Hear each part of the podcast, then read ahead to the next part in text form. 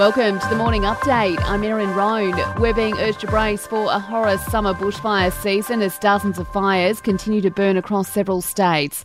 At least three homes have been lost in a blaze on the New South Wales south coast. There has been some rain overnight, but strong winds are set to cause issues today. Rural Fire Service spokesperson Angela Burford says they're working around the clock. We take advantage of the cooler conditions overnight, of course, to make sure that we're, we're gaining the upper hand wherever we can, particularly as we are expecting to see a return to those hot, dry, windy conditions again mid next week. So the next few days are very, very important.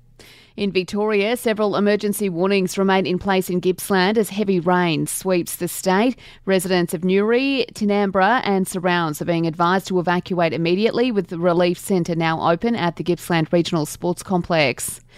Overseas, the British Prime Minister has announced a plan to ban cigarettes for younger generations. The ban is similar to one rolled out in New Zealand and could see smoking phased out among young people by 2040. I propose that in future we raise the smoking age by one year every year.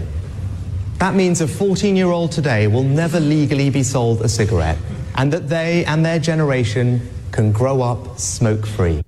That's Rishi Sunak there. The Nobel Prize in Chemistry has been awarded to three scientists for their discovery of quantum dots. Moungi Bawendi, Louis Brus, and Alexei Ekimov also helped develop the dots, which are only a few atoms in diameter. Their size determines their colour and other properties. They're now used in a stack of electronics such as TVs and LED displays.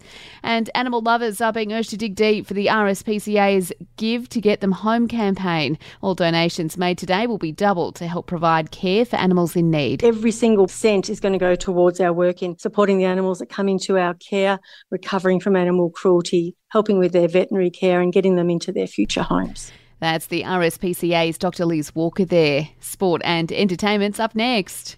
FIFA has made a decision on the hosts for the 2030 World Cup. It's announced the event will be hosted by Morocco, Spain, and Portugal. The first three matches will be played in South America. A blow for the Kangaroo squad with Nathan Cleary withdrawing. He is out with a knee injury suffered in the Panthers' grand final win over the Broncos. Coastie Nicho Hynes has gotten the call up to replace him for the Pacific Championships. Aaron Naughton has signed a massive contract extension with the Western Bulldogs in the AFL. He's inked a new eight year deal to stay at Whitten Oval until 2032. And Aussie Thanasi Kokkinakis has won his first round match at the Shanghai Masters.